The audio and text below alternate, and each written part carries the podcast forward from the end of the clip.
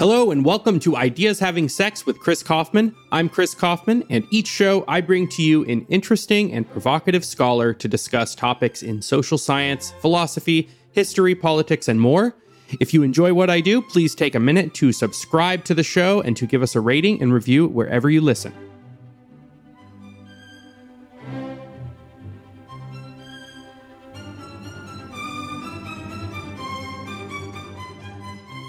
Hey, everybody. Welcome to Ideas Having Sex. My guest today is Professor of Philosophy Mike Huemer. Mike is a returning guest to the show and the author of several books and numerous articles, including The Problem of Political Authority, Knowledge, Reality, and Value, which we discussed on episode 8, Justice Before the Law, which we talked about in episode 13. And the book we're discussing today, co authored with Daniel Layman, is called is political authority an illusion? Mike, it's great to have you back. Hi, it's great to be back. So, this is not a normal book, it's a debate volume. Can you start by saying what a debate volume actually is? And in particular, how did this one come about? How did this book come to be written? Yeah, well, there's a series, there's a Routledge series called Little Debates About Big Questions. And the uh, so the editor of that, uh, I guess, is a fan of my work and has invited me to contribute to two of the debates in the series. They do a bunch of different interesting topics that are controversial in philosophy. And my other one is about skepticism. But I think that I suggested to him that he should do one about authority. Is so, the one about skepticism that one's not already out, correct? It's not out. It's forthcoming, but uh, but we finished the the main text. So what is the actual process like on a practical level of of writing something like this? I so I just had I just spoke to Jason Brennan and he did a um, debating democracy debate book. And yeah, and I'm just curious like relative hmm. to in-person debates where there are sometimes like structured uh, you know, traditional rules about how to engage in a debate. Is there anything similar or was there anything similar in your experience writing this book as far as how you guys contribute your pieces? Do you do you read each yeah. other's pieces and then edit them and then read them again and then edit them again so that they're speaking to each other more? So, you know, each, each of us wrote an opening statement and then and which is kind of long. They're like 20,000 words. This is, you know, this is analogous to the length limits in regular debates. So 20,000 words is kind of a lot for most people. It's like, you know, um, the length of two long academic papers. Right. And so then and then each of us wrote a reply. And yeah, I forgot what the word limit is on that. And then each of us wrote a second reply. So I went first. So I think we each wrote our opening statements um, without reading the other person's. And then, you know, and then you write your reply after reading the other person's opening statement. Um, and then, you know, people like sometimes want to revise their previous statement. So you have to make sure to revise in a way that doesn't render obsolete the other person's reply. Sure, sure. Yeah. Well, it's, I mean, you went first just chronologically in the book. So his yeah. at least was edited in a way that like he's making reference to things you argued in the first one but it, it wasn't clear that you were doing the same thing i'm just always curious yeah. about like practically how you guys are put in conversation with each other um, but it reads really nicely that's good yeah. so can you just can you frame briefly the topic that you're arguing about and why it's an important topic to argue about why is it controversial or interesting and what is well, it you know one of the, one of the first things that should strike you when you think about the nature of government is how the government does a whole bunch of things that nobody else is allowed to do. And in fact it does a lot of things that would be considered very serious felonies if anyone else were to do them right? So like if i decide to tax people we have a name for that. It's called extortion right? If i go around like threatening to kidnap people unless they pay me a large portion of their income, I'm an extortionist. And if I actually do the kidnapping, then you know I'm a kidnapper. I, I would go to jail for 20 years. If I decide that um, you know some other country is posing a threat to my society, and so I decide to go over there and start blowing up buildings and shooting people, I will be called a terrorist. But when the government does this, it is it's just called war, right? And the people who participate are often considered heroes whereas you know you you will not be considered a hero if you participate in terrorist attacks so. Okay but on the surface of it they're the same actions they're just you know one of them is done by the state and one of them is done by anyone else. So there's an interesting question as to why what how is the state different? And you know, why do we think that it's okay for the state to do these things? Okay, now the answer to that is we think that the state has authority, right? Which is this special moral status that enables you to, um, you know, do what would otherwise be rights violations.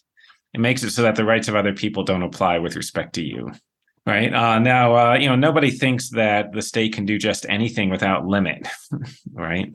But most people think the state can do lots of things that the rest of us can't do, and so Okay, so the notion of authority, well, that's really just a label on this problem. And so the real question is why does the state have authority? Right. And so, okay. So, and, you know, people have different theories about that, but it just happens that none of the theories are very good. Right. And, and all the theories that you try to give to explain why the state gets to, you know, extort, extort money and perform terrorist attacks and so on, um, they're just not very believable when you examine them. So you have this puzzle that you start off with, which, you know, to, to start with, you do come to a controversial position, but the the like the puzzle you just laid out and the hypothetical you draw at the beginning of like a vigilante performing these actions and cleaning up crime and locking people up and telling people what they what's healthy and not for them to eat you know this this isn't meant to be the argument against political authority. This is just meant to draw out the the question in the first place. Why is it that an ordinary person, even acting in good faith, is considered a criminal and is not morally entitled to do these kinds of things? Whereas when the states do them, even relatively uh, you know unsavory states, it's generally considered legitimate. What what is the explanation for that? And yeah. then you know you structure your argument uh, in a really nice way where you go through basically the most popular scholarly and popular arguments for why states might have that authority. And as you said, come out mostly saying none of the arguments are, are very good. So, can you say something about? Well, here, here's my first question about the arguments for political authority.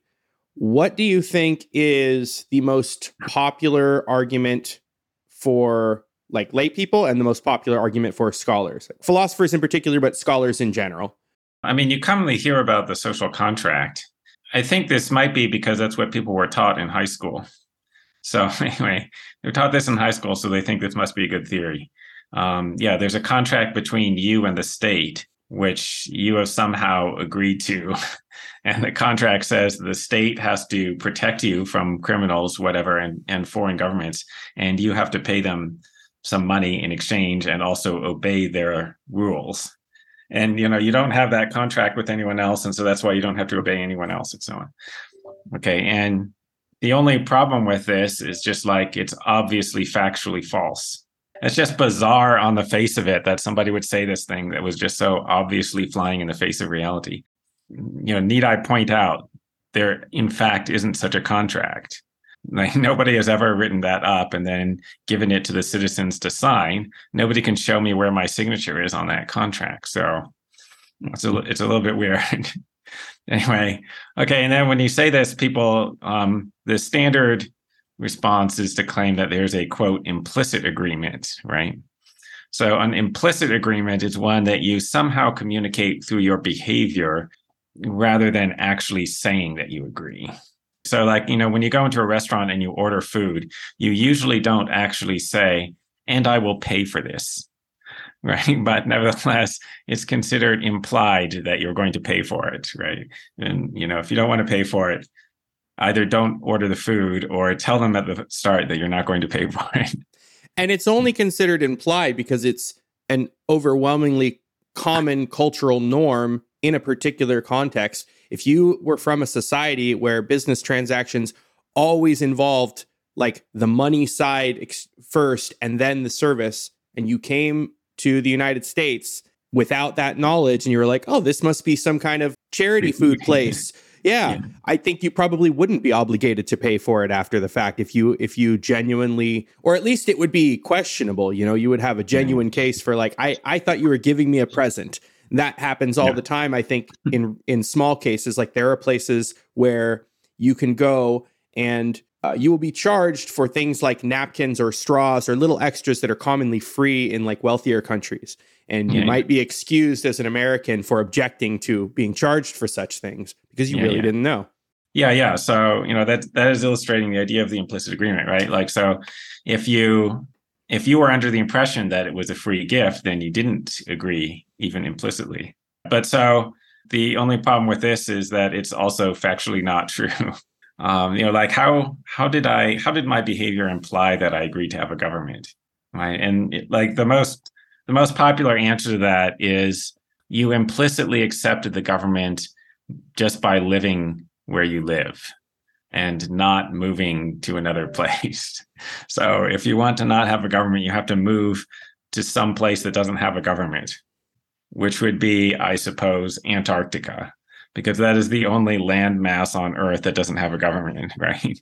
So, okay, so by living in your own house on your own property instead of moving to Antarctica, you're communicating that you agree to have the government. You know, um, imagine trying this argument with anyone else, right? You know, like I, I go and you know, I just show up in your neighborhood and say, "Hey, you know, you got to give me like a hundred dollars a month.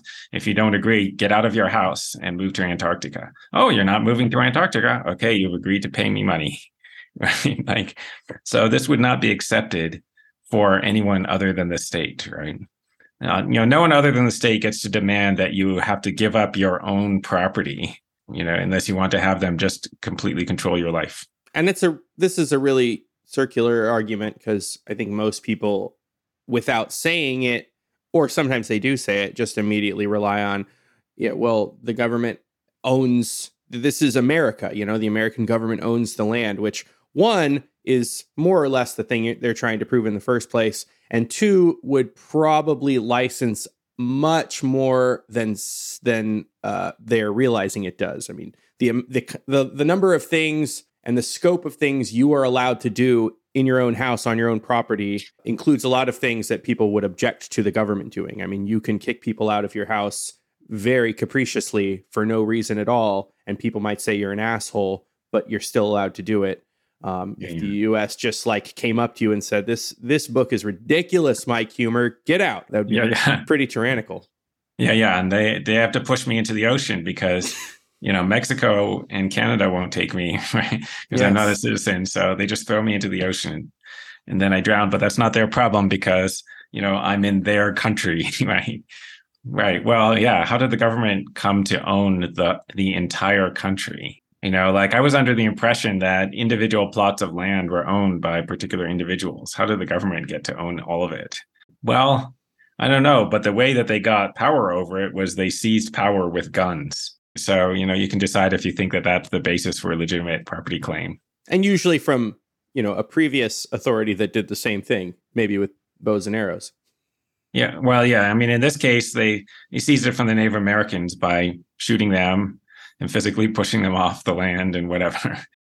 A social contract falls under broadly these consent-based justifications for political authority that in, that in some way mm. we consented the straight social contract and maybe tacit or implicit consent you think is probably like popular among lay people is hypothetical consent more popular among scholars because of its association with John Rawls? Yeah, it seems so. I don't think ordinary people would say this hypothetical consent thing, right? Which is that okay, okay, we don't actually have a contract, but you know, in a hypothetical scenario in which we were setting up a society and deciding what its rules should be and you know you were deliberating perfectly rationally and in ideal conditions you would agree to have a government and so that's why you have to actually obey them right and um you know i noticed like one of the things about uh, real contracts is that usually you can specify if you don't agree like if you don't want to have a contract usually you can just say I don't agree to this, and then the contract won't be imposed on you. Yeah, so, like, if you go to the restaurant and you go, okay, so I want you to give me the, uh, you know, give me the tofu tacos, uh, but I don't want to pay for it. Okay, I'm not agreeing to pay, just to be completely clear. All right, but give me the tacos anyway. Okay, and then then they cannot say that you agreed to pay for it. So if they give you the tacos after you say that, then you don't have to pay for it because you didn't agree. All right, but anyway, so you know you should be able to just say like you know send the irs a letter that says so um, i don't agree to have a government so please send me back all of my money you know send back the withholding. yeah, uh, the way you phrase this is like explicit dissent trumps implicit consent or or tacit yeah. or hypothetical or whatever these kinds of magical forms of secret consent are should be mm-hmm. and in contracts normally would be trumped by your explicitly saying no i don't I, I get why you think I, I said yes to this but let me just tell you i didn't yeah yeah you know normally you can't say that somebody implicitly agreed if they explicitly said they didn't the hypothetical consent is a little bit weird because like you know again the hypothetical consent people don't accept the possibility of you're explicitly actually disagreeing, right? Now, there are some cases in which hypothetical consent makes sense. So let's say you're uh, you're a surgeon in the emergency room of a hospital, and like this accident victim has come in who needs surgery, but um, he's unconscious. Okay, so what do you do? And normally, performing surgery on somebody requires their consent. So, and he, you can't get it because he's unconscious. So what do you do? And so, well, then you perform the surgery anyway. And the reason is that it's reasonable to assume that the person would consent. Right. So, you know, like given given the situation, right, and let's say it's life-saving surgery, they would probably want it. So you go ahead anyway. Okay, but one thing that you can't do is you can't take a patient who is conscious and actually says that they don't want the surgery and then argue that they would consent to it like you know in some other circumstance like what if an uh, idealized version of the patient would have consented though? Yeah yeah. Yeah exactly right? Like that's that's analogous to the political philosophy thing right? What if the patient if they didn't know anything about their own circumstances would have consented and they were behind a veil of ignorance? Yeah that's like the rawlsian argument right so you know if you're in ideal conditions you would agree to have a government now, there are some people who, based upon their actual philosophical beliefs, you know, like me, would not consent. okay. And so, like, the only thing for the Rawlsian to say is, yeah, but, you know, you're being irrational. And if you were fully rational, you would consent. And this is analogous to the surgeon who has the patient who doesn't want the surgery saying, yeah, but, you know, you're being irrational. If you were rational, you would consent. Well, no. I mean, that doesn't override your actual dissent because you know people have rights they have rights over their own body. Yeah and something that always this is this is kind of a a loose counter argument but something that always bugged me about the rawlsian argument and hypothetical consent is that it seems like it depends on a really really controversial and contestable idea of what idealized people would actually do and just yeah. the fact that you can find um, you know, maybe they're right, but you can find so many people, smart people, thinking clearly who would disagree that that's what an idealized person behind a veil of ignorance would have agreed to. I mean, you know, the, the idea is that maybe maybe people don't really agree to having a government in real life, but if they were in ideal circumstances where they weren't biased by the particularities of their life and interests, and they were deciding, you know, together as a group and deliberating calmly and rationally about what kind of society they would live in, these are the kind of rules they would come up with. It's also yeah. very convenient that, you know, they come up with the kind of rules that, you know, people like John Rawls probably already wanted. They come up with good rules that like center left academic types or uh, maybe center left is not accurate, but you know, they they come up with like political liberalism, like western style political liberalism. Yeah, uh, you know, like the idea that everyone would agree you know like on, in ideal conditions of deliberation everyone would agree on the same political views they're just like completely out of touch with reality. And political okay. views that are very rare throughout history. Yeah yeah. and around the world. And you know so i mean you might say oh well you know actual people are just irrational okay or unreasonable or whatever. You know like there's no non-question begging evidence of that right there are plenty of people who disagree with like John Rawls's political views who don't appear to be irrational. Like, you know, by sort of like by any normal standard, that doesn't totally beg the question, right? Unless you just say, like, oh, by irrational, I mean like disagreeing with me, right? Or disagreeing with these arguments that I gave, right? and so that, and like, there's no independent evidence that it's due to their personal bias or something like that, right? There are these utilitarians and who Rawls is opposing, right? And it's like, well, there's nothing particularly biased, right? Like the utilitarians are, if anything, the most impartial. Like their philosophy is the most impartial of any moral philosophy. So like it's hard to say, oh, you're just being biased. Like, you know, it's hard to say that they're being irrational unless you're just saying, well, I have objections to their view. Right. And then it's just like, okay, you know, they would also say that you're irrational. So if you're not a utilitarian, whatever. So then, you know, uh, anyway, okay, this whole thing about like trying to reason about what a rational person would choose is totally useless because you have to first figure out the objective truth. And then, you, and if you can do that, then you don't need this argument about what rational people would say. Are you aware of any comparative empirical work that tries to put people in something vaguely analogous to a veil of ignorance and see what kinds of rules they come up with? I mean, you can't have people actually deciding on political rules, but maybe even just like pe- people do do this. I mean, this is what like councils of people at at you know um, in sports associations do all the time is try to tweak and come up with different kinds of rules for how some sporting organization is going to run that's impartial to the different teams and the different members or uh, you know on a different yeah. level people who are playing certain kinds of video games where they don't necessarily know exactly what their character is going to look like in advance.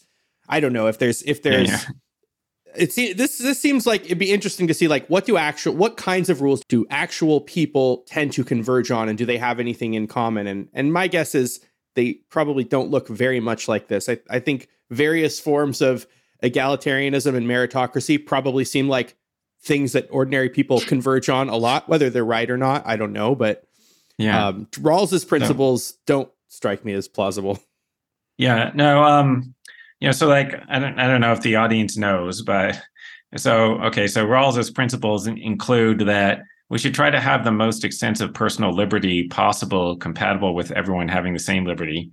And then also, importantly, and the more controversial part is the government should try to distribute wealth in the way that maximizes the benefit of the worst off group of people, like the poorest people. Okay, so like, you know, the the interests of rich people don't count at all.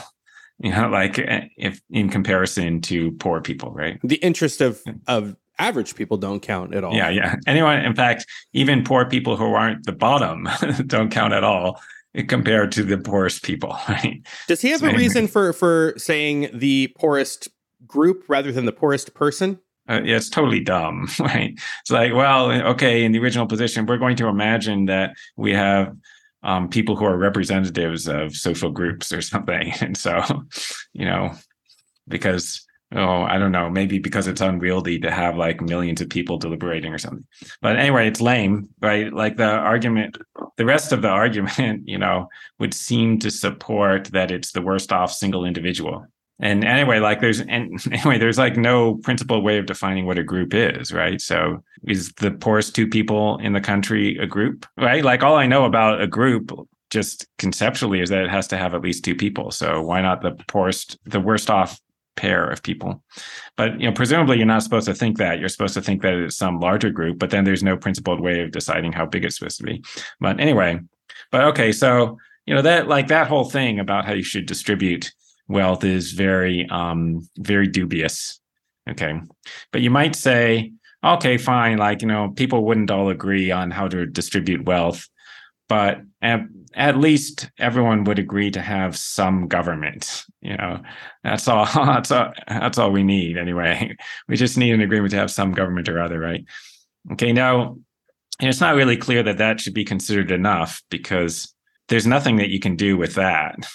You know if you're there with a group of people and you say okay so let's have a government and even if everyone agrees on that that's not enough information for you to actually set it up you need to agree on at least something about how it would be structured. And as soon as you try to give any you know any practical details there will not be agreement anymore. Not to mention that there are some people called anarchists who actually wouldn't even agree with the basic idea of having some government right? And and you know on a contract theory you need universal agreement Okay. And then, like, well, the Rawlsians or the hypothetical consent people would have to say, oh, yeah, so, you know, you anarchist people are just being irrational. So if you were fully rational or whatever, if you were, if we removed your biases, then you would agree to have a government. Okay. But the thing is, like, there's no basis for thinking that other than just like, oh, well, I don't agree with your arguments. So what they'd have to do is they would first have to independently prove that anarchism is wrong. And then they could argue that the anarchists are being unreasonable. And then they could try to justify government by using the hypothetical consent. But this strategy of argumentation requires you to first prove that you need a government in order to defend the government, right? So it's, you know, a circular reasoning problem. Well, and you can't prove that anarchists are being unreasonable mm-hmm. just by proving that anarchism is false. I mean, you probably need to prove that it's like obviously and dramatically false yeah. or something. Which I'm sure people listening right now are thinking. Some are thinking, well, yeah, obviously it is obviously stupid, and anarchists are crazy bomb yeah. throwers. You're not a terrorist. Can I confirm that? You're not a you. You're, you don't engage in propaganda of the deed. No, I'm not. I'm not a terrorist like the like the way the U.S. government is. incidentally, I was worried for a second the majority of people's impression of anarchism is that it's a completely stupid, you know, completely irrational idea. And the reason for this impression is that they have absolutely no knowledge of it. They they've never read anything by any anarchist and have haven't the slightest idea of what any of it says. Right. And so that's and so you know like their imp- most people's impression of the anarchist philosophy is um, just based upon the word like I've heard the word, I heard that there are anarchists, and so now just based on that, I'm going to make up what their view is. Yeah, I, I think the initial assumption is either pie in the sky utopian or awful terrorist. Yeah, those are the two options. Yeah, or possibly both. okay, so we've got hypothetical consent. Another popular answer to what gives governments authority is the fact that the people support it and doesn't yeah. popular support or democratic support or some kind of proper democratic pro- procedure grant legitimacy to a government? Yeah, good question. So I think the way this comes up is, you know, you start by thinking, oh yeah, um, the government governments derive their just powers from the consent of the governed. I read that in the Declaration of Independence. Okay, so you're like, okay, so everyone has to consent, and then you realize that oh, it's impossible to get everyone's consent right and then you're like okay well maybe you know we could just like imagine a hypothetical scenario in which everyone sense but then you realize that even in idealized conditions like people are still going to disagree as far as we can tell. And so then finally you go all right well maybe we just need the consent of a majority of people. Because at least that's kind of feasible. So like at least it's true that a majority of people would consent to have the government right? Now, you know, incidentally, just as a factual matter, like claiming that everything the government does is supported by the majority of people is very dubious. Uh, keep in mind that, you know, I mean, first of all, they don't even vote for the policies, they vote for people. And the people do not necessarily do what, I mean, the politicians do not necessarily do what their constituents want. Sometimes unpopular policies get passed. Also, worth noting that the, you know, like maybe only half people actually vote so it's only a majority of the people who vote, which is an absolute minority of the society. Then you note also that, well, people didn't have that many options on the ballot, right? Normally, when you're voting, you know, you're voting for politicians and there's only two of them. And it's extremely common for people to say that they don't want either of those people. But the option of having neither of those people is not on the ballot, so they can't vote for that. right so you know there are there are a bunch of problems with saying that because it's a democracy that means that the people have authorized everything the government is doing right herbert okay. spencer has some famous phrase about this and how whether if you vote yes for something you're expressing your consent for it if you vote no for it you're participating in the procedure and at least consenting to the outcome and if you don't vote at all you don't have any uh, cause for complaint because you didn't yeah. participate. So you express That's your right. consent no matter what you do. Yeah, yeah. Yeah, I've heard that, right? Like, oh, you have to vote because if you don't vote, you have no right to complain. But then if you do vote, people say, oh, you know, by participating in the process, you're implicitly consenting. So no matter no matter what, you know, okay. Suppose we have a particular law that the majority of people have agreed to. And then does that does that make it just?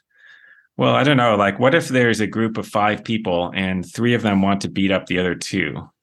So the majority of people want those two to be beaten up because you know three is more than two. Uh, they're the majority. So now, do they have the right to beat up the other two people?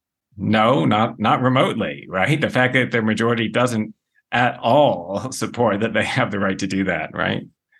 Okay. Now you know you might think, oh, is this really fair? Like not not such a fair analogy is the government really just like beating up the minority? Well, they're not exactly doing that, but you know, some of the things the government does are kind of like that. You know, like, well, the majority of people want to take a bunch of money away from a minority of people. And like, you know, like the a lot of the stuff that goes on with government policy has to do with um, stealing from some people to give to others, or just like making restrictions on some people in order to provide uh, relatively small economic benefits for some influential interest group. Like that's a that's a good amount of what what happens in the government. So, you know, it's I mean, it's a little bit like having this group of people where some of them want to just like take the other people's money. And Layman doesn't exactly rely on this particular version of, of democratic justification for political authority, but he does seem to bite the bullet that, you know, it's a relatively high bar for like like you're saying, the, the real real world governments don't actually uh, approach this kind of genuine popular support for what states do, which would mean that if the Democratic explanation is correct, it still doesn't get you as far as justifying very much political authority. It justifies a little bit, and it only justifies probably a small number of countries throughout the world and throughout history. And it seems like Layman bites that bullet and says, "Yeah, most most states probably don't have political authority." Yeah, no. If you have this democratic theory of authority, most governments have not had authority, which is you know, you should think about that. That's fairly striking, right? So, like, um, because most governments throughout history have been undemocratic, right? And today, only around half of the world is democratic. So, in half of the world, the government has no authority. They're just a bunch of um, criminals, right? They're just like the criminal gang with the most power. So that is fairly striking, but that is, I think that's against the views of most people, even in those countries. So even if they're against the government, they probably don't think that that the taxation there is equivalent to theft or whatever. Even if they think they would rather have a democratic government or they would rather have a different leader, they probably still don't think that the leader has no right to tax them or something. Okay, so like, but you know, the democratic theory of authority implies that. Okay, but also like if you're revising common sense beliefs to that extent, it's not so implausible that well, maybe actually all of the governments lack authority. Um, and you know, like it just just conveniently that you happen to get to say that your own society, you know, the status quo is fine in your own society, right? You only have radically revisionary views about other societies that you don't live in, so you don't have to change anything, you know. So Layman's view uh, re- relies on something I think he calls equal ultimate accountability, as opposed to like uh, equal participation or or say in the government. Like he's he's not yeah. super up on the exact like this particular democratic argument. Can you explain to your understanding like his concept of accountability as a justification? Yeah so he keeps saying that the, you know it's really important that the government is accountable to the people. And then i kept trying to say well but they're not. In actual fact they're not accountable. And then and so like i got this i got the sense that um, it seemed to me like he was changing what it meant. But i think his take was that you know Huemer is just like totally not understanding. Anyway so but you know my initial take on saying the government is accountable is that should mean that there's something that i can actually do to hold the government accountable. Like something that i personally can practically do if the government fails in its job. Like okay so like they're supposed to protect people from crime um, they're supposed to peacefully resolve disputes like through the court system, and they're supposed to protect us from from hostile foreign governments. And maybe there's a bunch of other stuff that they have to do also, but at least those things, you know, like the police, courts, and uh, national defense, at least those are generally agreed upon to be um, essential functions of the government. Okay. And so if they're accountable to me, that should mean that if they fail in those jobs, I can do something about it right? And then you know i just point out like well no there's nothing that you can do about it okay? And that has happened many times. The government has failed many times. Like there are many times when somebody has been subject to crime that the government didn't stop and furthermore many times in which they could have easily stopped it and they didn't. You know like you call the police and tell them that somebody's breaking into your home and then they don't show up where like they clearly got your call, they clearly knew, and they didn't do anything about it. So that has happened many times. Um, and then there's absolutely nothing you can do about it. right? So you can try suing the government, which has happened, and then the government courts will dismiss your lawsuit summarily, right? Meaning that they will not allow a jury to hear it. They will just immediately dismiss it and not allow you to have a trial on that lawsuit on the grounds that, according to you know official U.S. legal doctrine, uh, the government has no obligation to provide public services to any particular individual. They have no duty to do anything for you. Okay, so like so you know you can't sue them, uh, you can't prosecute them, you know, and like okay, so what could you do? Like oh, um, you know, you try to get the police who failed fired. How do you do that? Like you call up the mayor and say, hey, could you fire these police officers? right? Well, you probably won't even be able to contact the mayor. So, like, you could send a letter. So maybe it will go to someone on his staff. Okay. And then what will happen? They're not going to fire them, they're not going to do anything. Right. And so then you're like, okay, well, but you can maybe you can get the mayor voted out of office. Okay. So, like, what you got to do is like try to raise millions of dollars to campaign against him, right? In order to convince, because you got to convince like many thousands of people to change their votes in order to get him out of office, right? And this is basically just infeasible. There's basically just nothing that you can do. So, and is this even really related to democracy? I mean, isn't this view compatible with an obviously undemocratic country that maybe had a a very well functioning set of accountability principles and like complaint forms that citizens could fill out in like Saudi Arabia to say, you know, ex official did this and that thing and was corrupt and they reliably get fired or penalized or something like that would that under those circumstances would that count as authority under this view? I think Layman would say no it has to be democratic. Why is that not sufficient? I don't know. I think i think i would i think he would say no you know it has to be accountable and democratic. Like there's a you know two part condition for having authority yeah, I kept wondering what what you would do in your vigilante hypothetical to add some some accountability to that example. I was picturing this vigilante going around locking people up and doing stuff and then somehow pre-committing to being accountable like maybe he maybe he uh hires an, an irreversible contract a mafia organization and he says, "Yeah, go ahead and complain to them. They will. They've got this fair procedure. You can try to sue me, and they'll yeah. break my legs if I if I don't do the kinds of things I'm saying yeah. I'm going to do." Or yeah. something like that. Well, yeah, I mean that would make that would make the vigilante way way more accountable than the U.S. government is, or or you know state or local governments are, right? Because in the case of the government, if you don't like what they're doing, you can only complain to them, and then it's completely up to them whether they want to do anything about it. So, okay, so anyway, and like you know, oh, um, what if you don't like the way a judge is behaving? Like, oh, you could try to sue the judge and then it'll be evaluated by another judge. Like you, when you try to sue the government, it gets evaluated in the government courts, right? So, like a better analogy would be, yeah, I'm uh, I'm going around the neighborhood, and then I say, hey, okay, if you don't like the job that I'm doing, here you can complain to my brother, and then he'll decide. He'll look at it.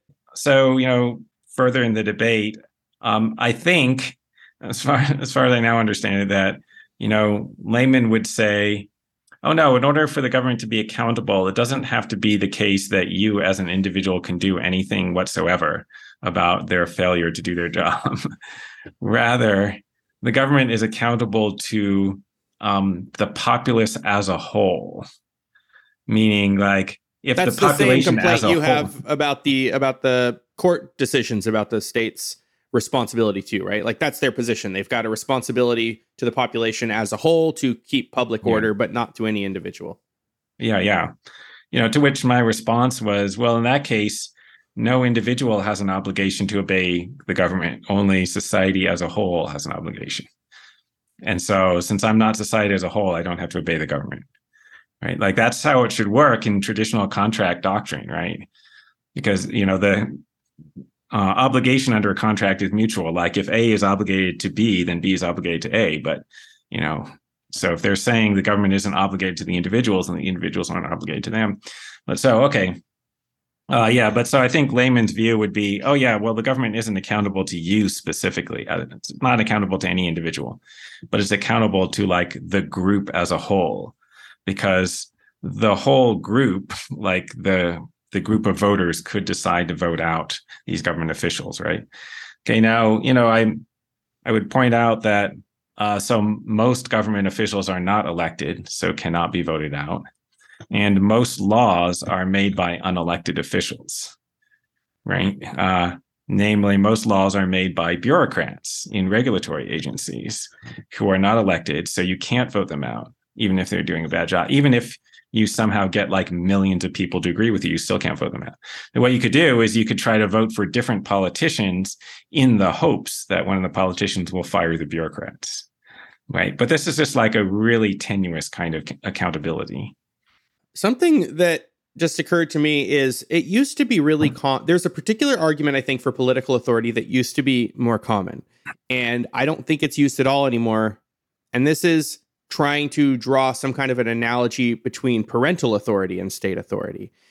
And I'm surprised it's not common. I mean, I see why it is because it's so obviously not democratic. But on the other hand, it is a version of authority that most people have real experience of in real life and believe in. Like political authority, you say nobody really believes that states have unlimited political authority to do anything they want, but they have pretty wide discretion, even to make mistakes occasionally. And that gives you something like content independence. Like the authority they have is not only to do things that are morally righteous and just, it's broader than that. And a lot of people believe that about parents too. Like there are limits to what you can do as a parent, but most people believe that even as a parent, you probably have the right to some wiggle room in making questionable decisions in your parenting just because you're a parent. Why, why do you think like arguments yeah. uh, of this sort have completely fallen out of favor? Yeah, so I mean that that's a good point that you know we should emphasize. Like what's puzzling about authority, what the especially puzzling part is uh, it's considered to entitle the state to make incorrect laws, right? They made a law that is objectively not beneficial but it's still generally thought that they get to enforce it. And like, and so I guess that's you know, like maybe also maybe that's true for parents. I don't find that completely obvious. But at least most people think that it is. I mean, if you yeah. see, I think if you saw a parent being mean to their kid and doing something you thought was uh, objectionable, you might say something, but you might also think like, well, you know, that's his mom. Like, it's not my yeah. kid. And that's a, that's a very normal reaction to bad parenting. Once you get to like, you know, serious abuse, then people might intervene and, and not think that. But if yeah, you yeah. think that a parent is making a stupid decision by sending their kid to school with like hot Cheetos for lunch every day, you probably are just going to butt out and think it's their right as a parent. Uh, yeah, that's that's true. I mean, but and I mean, giving the thing is, giving somebody hot Cheetos doesn't require authority. so, but it like, requires I can, I can give anyone Cheetos anytime. anyway, okay, but yeah, there so the parents are making some minor error. You might think, okay, whatever, leave them alone. And so you might think similarly with the government, like maybe if they are making minor errors, we should still go along with it. Okay. But by the way, like I should say, sometimes they make pretty major errors. I think the drug laws are unjust. And so, you know, that means that there's something like half a million people unjustly imprisoned, right? Because that's how many people are in prison under drug violations. Okay, that's not a minor thing.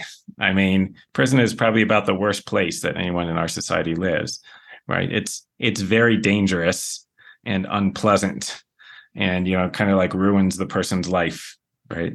So anyway, like it's a pretty big thing. So you need like a really strong justification for why it's okay for the government to do this. In other words, like people are attributing way more authority to the government to do like way worse things than they do to parents and there's a lot less justification you know because the reason why parents tell their children what to do is that children don't know anything and and you know they're children but and parents are uniquely in a position that I you it's easier to make a case that parents are uniquely the person who know who both has the best knowledge and the best incentive to want what's good for their children that yeah, doesn't yeah. seem obviously the case with states. That's it seems obviously not the case with states, right? Like, uh, yeah, first of all, politicians are not superior to the rest of us. Like, they're they're not like morally better or smarter or much more knowledgeable, right? They might be less moral than the average person, and they don't have an inborn care for our well-being the way parents plausibly yeah. do yeah then uh, right you know like evolution designed parents to care for their children but it didn't design politicians to care for citizens right the politicians are out for their own good not really attacking them for that. They're just that's just how normal people are. normal people care about themselves and their family.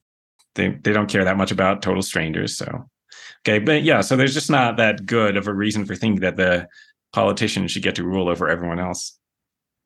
So how do you answer somebody that might agree with you that political authority is an illusion, that uh, states do not actually have this special property, this moral entitlement to do things that the rest of us don't have, but they hold that view simply because they are an ethical nihilist or a non cognitivist or someone who believes that all ethical claims are meaningless. Um, uh, you know, what's the upshot of that, and what's your response to that kind of agreement with you, semi agreement? Yeah, I get. I, I, guess that's an agreement. Like, yeah, maybe the state has no authority because nobody has any moral properties. I guess. Um, I guess my response is that's insane. Well, so like, I mean, I think that if you're having a political discussion with someone, like, they really should not introduce general skepticism about all value claims. I mean, it's sort of like, you know, if you're having a discussion of physics, um, one physicist should not introduce external world skepticism and say, "Oh, you have to prove that there's an external world at all." Right? how how do we know we're not all dreaming? You know, like the one guy said, "Hey, we got this evidence from the Hubble Space Telescope, whatever." Well, how do you know you're not dreaming? okay, anyway. I guess my other response would be, you know, read my earlier book, Ethical Intuitionism it's not that it's not a question worth asking, but if you're already engaging in uh, que- uh, you know discussions of moral philosophy, you know, presumably you have to have some some background assumptions in common before you do that, and one of them is uh, that ethical nihilism is false. Yeah, but, you know, like somebody should do something. somebody should do wrong. something. yeah, sometimes, okay. at least sometimes, there's something that someone should do. Uh, what about this objection? Um, an argument from something like from the precautionary principle uh, states and their presumed authority, the presumed authority that they have, are such a ubiquitous feature of social life now and throughout much of history that maybe it's best to not rock the boat too much and just act as if political authority is real. I mean, notice that, like, you know, 200 years ago, you could have said, monarchy and dictatorship are so widespread. Let's not mess with this stupid democracy thing, right? It's like, you know, they like briefly tried that in Athens. It wasn't even like much of a democracy, but anyway, it didn't work out that well. Democracy is too risky. You know, let's just stick with dictatorship. You know, there's something to be said for being cautious. You know, I would suggest um, shrinking the government gradually we could be cautious that way but i don't think that we should just like give up on improving things. As i read your argument you know you look at these different arguments for what could justify political authority and probably the argument that you come closest to endorsing is some kind of attenuated consequentialist argument where if the consequences for not having a state were so dramatic so dramatically bad or so dramatically worse than having a state then it might justify states doing things to prevent that outcome. But that doesn't yeah. give you anything like content independence. It gives you it gives you like a classical liberal like limited government authorization for for some responsible agency to do those minimal things that are required to maintain social order such that we're, you know, not dramatically worse off than we are with yeah. a state. Yeah, so, you know, like an analogy that I have in another book is uh, we're on a lifeboat and the lifeboat needs to be bailed out, otherwise it will sink. And for some reason, the other passengers are not voluntarily bailing out the boat. So, you know, like I take out my gun and I order them to bail out the boat. and so they bail out the boat. And so then we're all saved. And so, although it's regrettable that I had to I had to resort to threats of force, you know, maybe it was justified. Okay. But, and then this is important that I was only justified in doing the minimal thing necessary to save the lifeboat.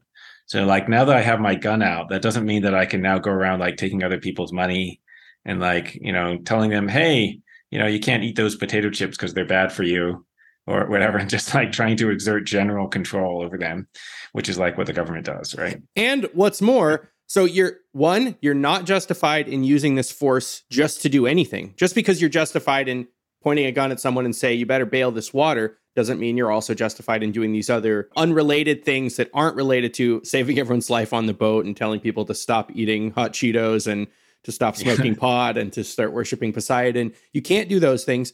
But it's also the case that you can't, just because the gun was successful at achieving this goal, that alone is also not enough to justify it.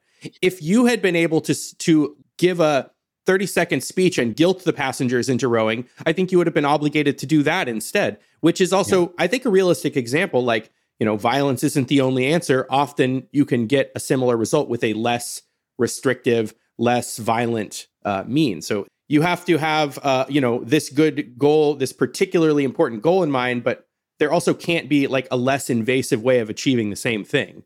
Yeah. So, like in the case of government, you know, we should try to explore less coercive methods, right? So, like maybe instead of just like demanding um, a third of everybody's income, they could offer services in exchange for money. So they could offer protection for money. You know, like you have to subscribe to the police, otherwise they won't protect you and they won't do anything if a crime is committed against you. So the government could do that. They have not tried that, but basically the reason they haven't tried that is well, they don't give a damn whether you agree or not. They just want the money. Okay. And also, by the way, like, so if they were funding their services that way, that would constrain them. That would make it so that they have to make sure that their services are actually worth the amount of money that they're charging. Can't have that. They don't want to do that. They would just want to take as much money as they want. Do you suspect that some people read your argument and agree with your conclusion, but just believe that political authority is a noble lie that must be continued? Yeah, maybe. Yeah, we have to trick the people into thinking that they're obligated to obey the state. So, what do you think are, you've already talked about some, what do you think are some of the practical implications, practical and political implications, if political authority is in fact an illusion? The first thing is uh, once you realize this, you're supposed to become a libertarian. Okay. And why is that? because basically, you know, like a minimal state, at least a minimal state libertarian, right? Because basically the things that the government is doing that would be wrong for anyone else to do are exactly the things that libertarians want the government to stop doing. Okay. And the things that the libertarians want the government to keep doing are the things that it would be okay for anyone other than the government to do. Right. Or so, so I assume, or so libertarians think, right? Like, okay, the government is trying to stop people from committing murder, which is a good thing for anyone to do. So, like, if you're aware of a murderer, you can use force to stop him from committing the crimes do you have to become I mean, I'm happy to tell people that they have to become a libertarian, but doesn't that depend on your judgments about the the practical consequences of not having a state? Like I'm imagining, you know, take your your consequentialist argument for a minimal state, which I, I think you don't totally endorse, but it's like plausible. Um, if it turns out that it is the case that a state's required to prevent this horrible outcome. Well, you, you have to have some kind of judgment about that being a horrible enough outcome to warrant yeah. a state. Couldn't you make a similar judgment about like some form of egalitarianism and then that like say only a state is ca- as a capable organ for massive redistribution and affecting economic egalitarianism.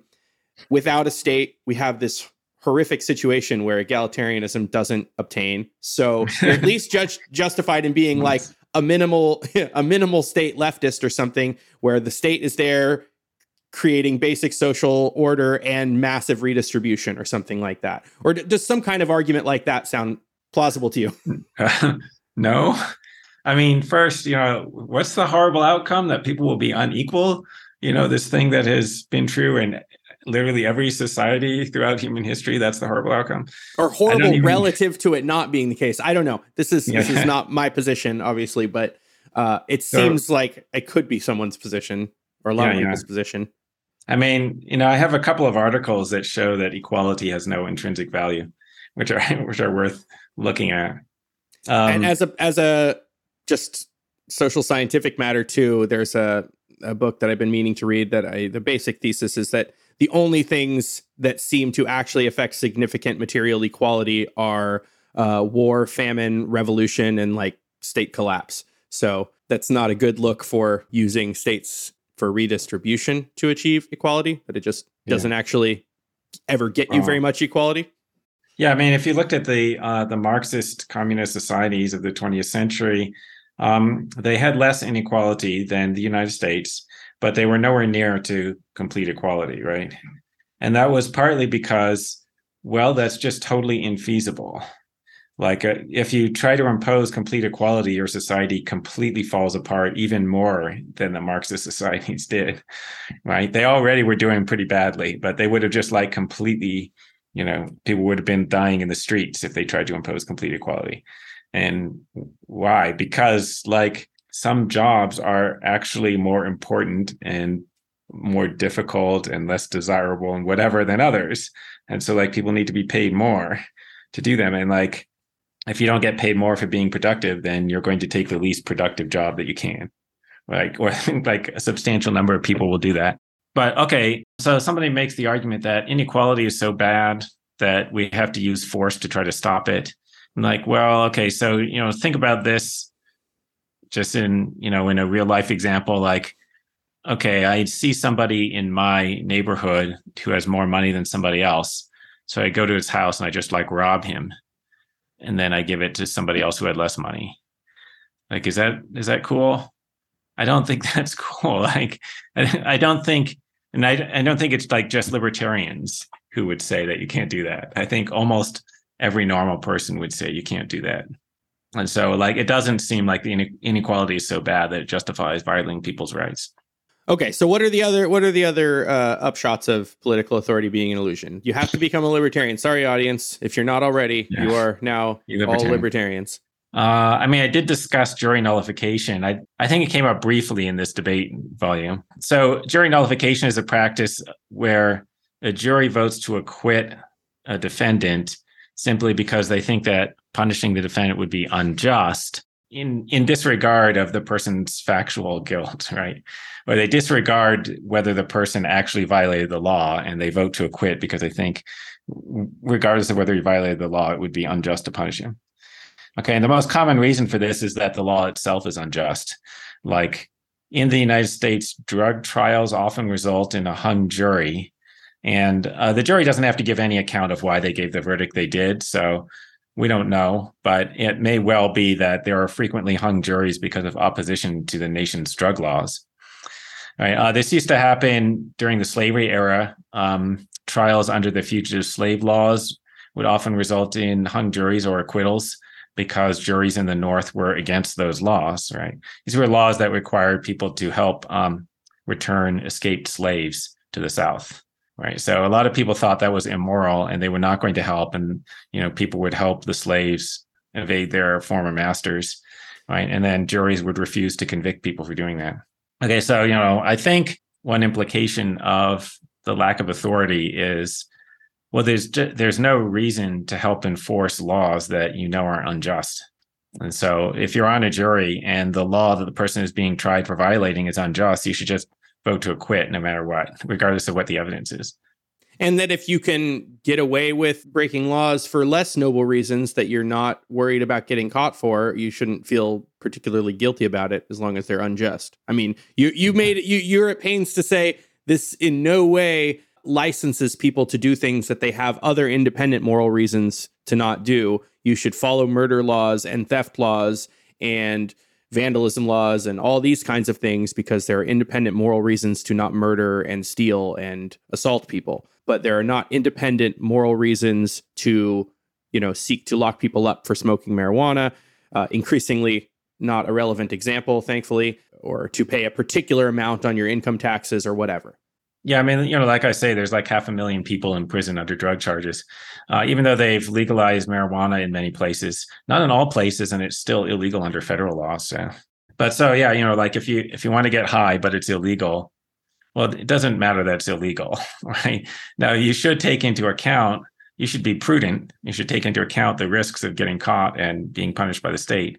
But you know, if you're pretty sure you're not going to get caught, and you're also pretty sure you're not harming other people then yeah, you know, there's, there's no reason not to. So, po- political authority is there an analog for the need to uh, give an account of political authority with the need to give an account of the authority to enforce property rights? This is something I think left wing critics often often like a shift that they often make. Like, it requires violence to enforce property rights. So my question is is that analogy justified and do you or Layman have any particular account of the justification for property rights or the moral authority to enforce them? We didn't discuss this in this book.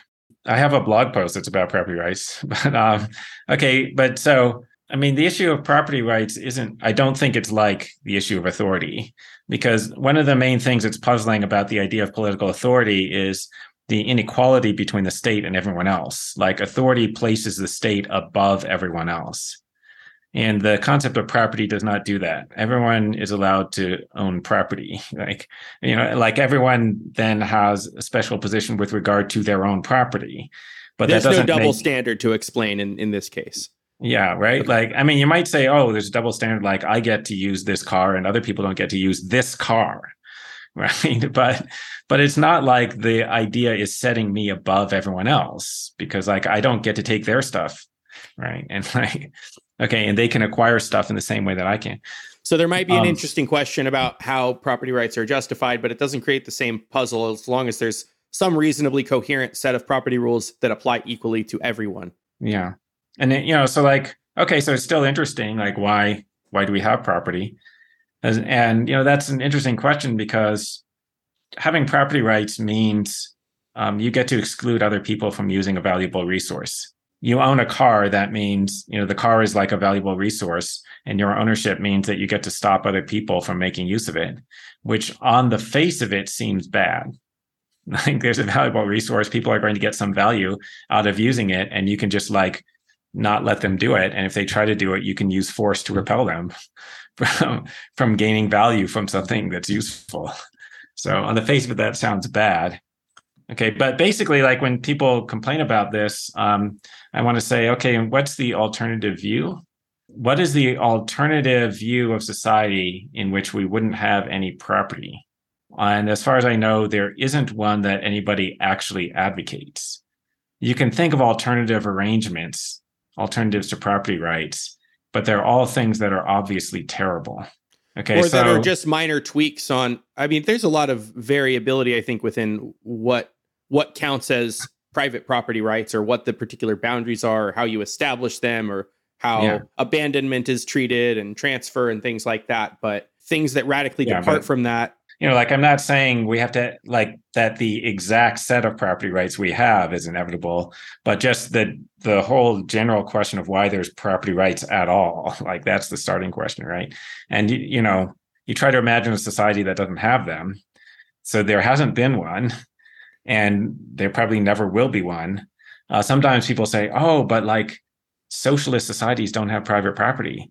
no, what are you talking about? Like, if you go to a socialist society, can you just grab somebody's shirt off their back and say, you don't own this, so I'm just going to take it? No, you can't, right? People own stuff and you can't like interfere with their stuff. What happens in the socialist society is merely that the government owns all businesses. So you're not allowed to start your own business, right? Um, okay, but by the way, that was that was terrible. That was a terrible arrangement. Didn't work out okay. so well you know, it didn't kill everyone. So like it is a possible social arrangement, but like it does have property and it wasn't as good as our version. so Bart Wilson's book, The Property Species, I really liked. I, I, had him on the show a while back, and you know he tries to give a an account of property rights that's somewhat anthropological, and he pinpoints like an important feature of human development in in not in the ability to understand the concept of yours most animals have some variant of the concept of mine, but having a coherent concept of yours is pretty uniquely human and enabled a lot of social collaboration and cooperation that was more or less impossible before. Is that is that uniquely human? I mean, um, don't animals respect other animals' territory? So he's got a he's got a, a whole discussion about that and how uh, uh, what what the distinctions he's drawing is between territoriality and a property concept, and I'm not going to yeah. do it justice, but uh, but it's a really good book, okay. The Property Species. Mates and uh, territory are both things that other animals tend to be afraid of getting immediately punished for violating, but having I don't know broader social norms around around respecting the concept of yours.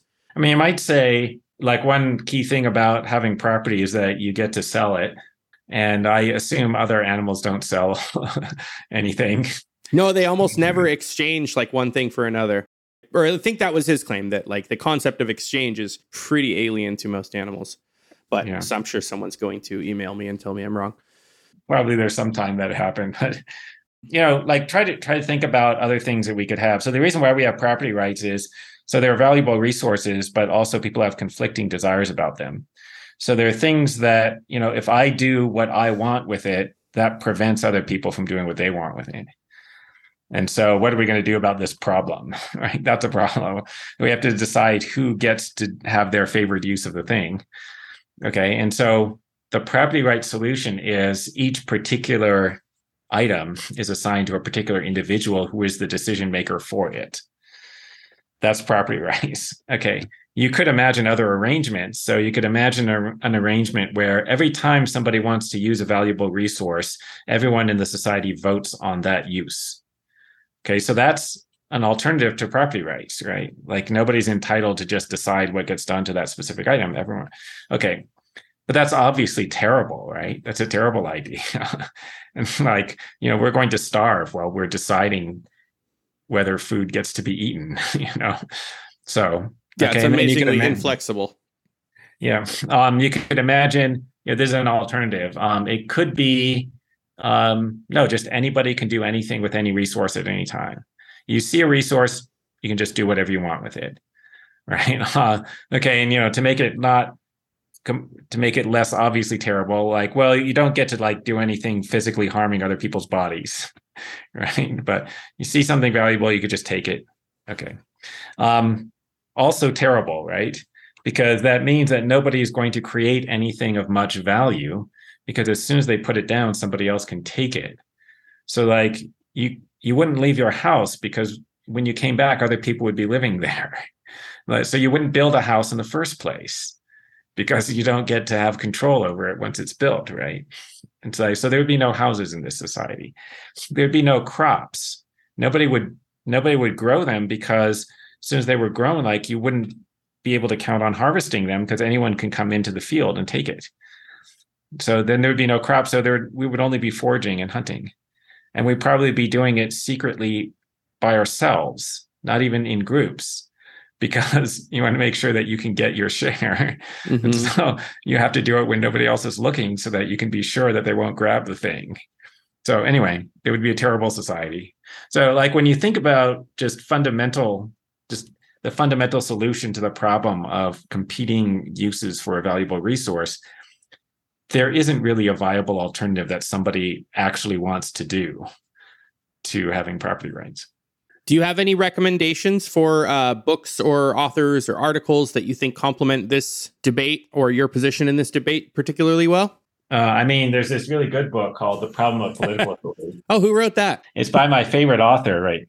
It's by me. Problem of Political Authority, which you can get on Amazon or okay. you know wherever fine books are sold. Wherever fine books are sold, I will echo that. It's an amazing book. I read it when it came out. What nine years ago now? Something like that. Well, yeah. the question on everyone's mind is Are you planning on writing a second edition or an updated edition of that book ever? Um, I don't know. I, I don't I, think it needs an update, but I think for marketing reasons, it would be it you would get more attention. Oh, that might be. You've yeah. you've that book has developed such a buzz since it came out. I'm sure people would love to see a, a pretty new hardback edition of it. Yeah, libertarians love it. Um, it's unfortunately expensive because um, I don't know, like academic publishers make academic books really expensive. Why is that? That's the tradition. Um, it's know, a tradition. So, yeah. Well, the the book industry is different from all other industries in that the most popular items are the cheapest and the least popular are the most expensive. you think that's weird, but anyway, it's because um, academic books, the publisher assumes that um, no one is going to buy them for fun and that it will only be sold to libraries. Libraries or students who are required to buy them. Yeah. And so, and yeah, and the library will pay the money. So we can just make it $80 or whatever. um, and, you know, like if they think sort of like the more popular they think it might be, the lower they will price it because then they think that it might appeal to a trade audience. I think I know the answer to this, but can you want to talk about your upcoming projects? And I know you also just released another book that you self published. You want to talk about Yes. the two books that you have upcoming? It's understanding knowledge. It's the world's best introduction to epistemology. You have that and the other debate volume you mentioned. The other debate is going to be about skepticism. Skepticism, a debate. Anything else besides those two? I want you to have like four or five to rattle off.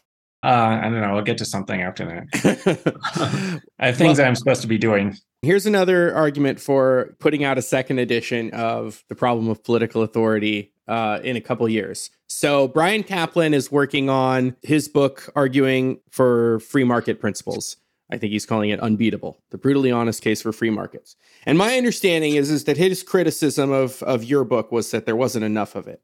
His criticism of the problem of political authority is he wanted you to talk more about the middle step between arguing against political authority and, and arguing for uh, an anarchist society. So my guess is he's effect, in effect writing part 1.5 of the problem of political authority, and they're going to be companion books. If your second edition comes out when his does, what a book tour you two would do. Yeah, I mean, um, it's it's a lot easier to make the case for anarchism if somebody already understands why the free market works best for most products and services, right? If you understand that, then you know I can point out that well, the the service of protection from criminals isn't that different. Like when you think about when you if you understand the theoretical reasons why free market provision works better for shoes than you know having a government shoe company, exactly the same arguments apply to protection from criminals right but you know if you have somebody who just doesn't doesn't believe in any of that like you know they think capitalism is horrible right then it's going to be a lot harder you need a like a longer conversation so you know maybe maybe i'll be able to refer people to caplan's book I mean, Okay, I'll um, stop harassing you about that. but yeah, but I mean, the problem of political authority was 150,000 words, which was the limit, which is pretty long for a book, right? The publisher want, would like it to be shorter, in fact. So I don't think that they would want me to add a whole bunch of new text. No, I had to cut out things, you know. And where can people find you if they want to keep up with your ongoing projects?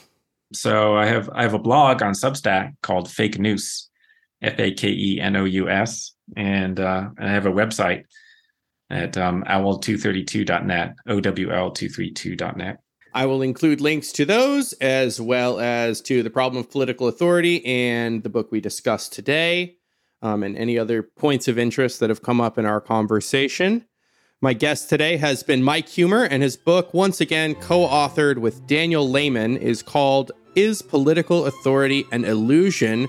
The answer is yes. Mike, thank you for joining me on Ideas Having Sex. Great, great to be here. Thanks. Thank you for listening to Ideas Having Sex, where we have stimulating conversations on social science, philosophy, history, politics, and more. If you're a fan of what I do, please take a minute to subscribe to the show and to give us a rating and review wherever you listen. I'm Chris Kaufman. Thanks for listening.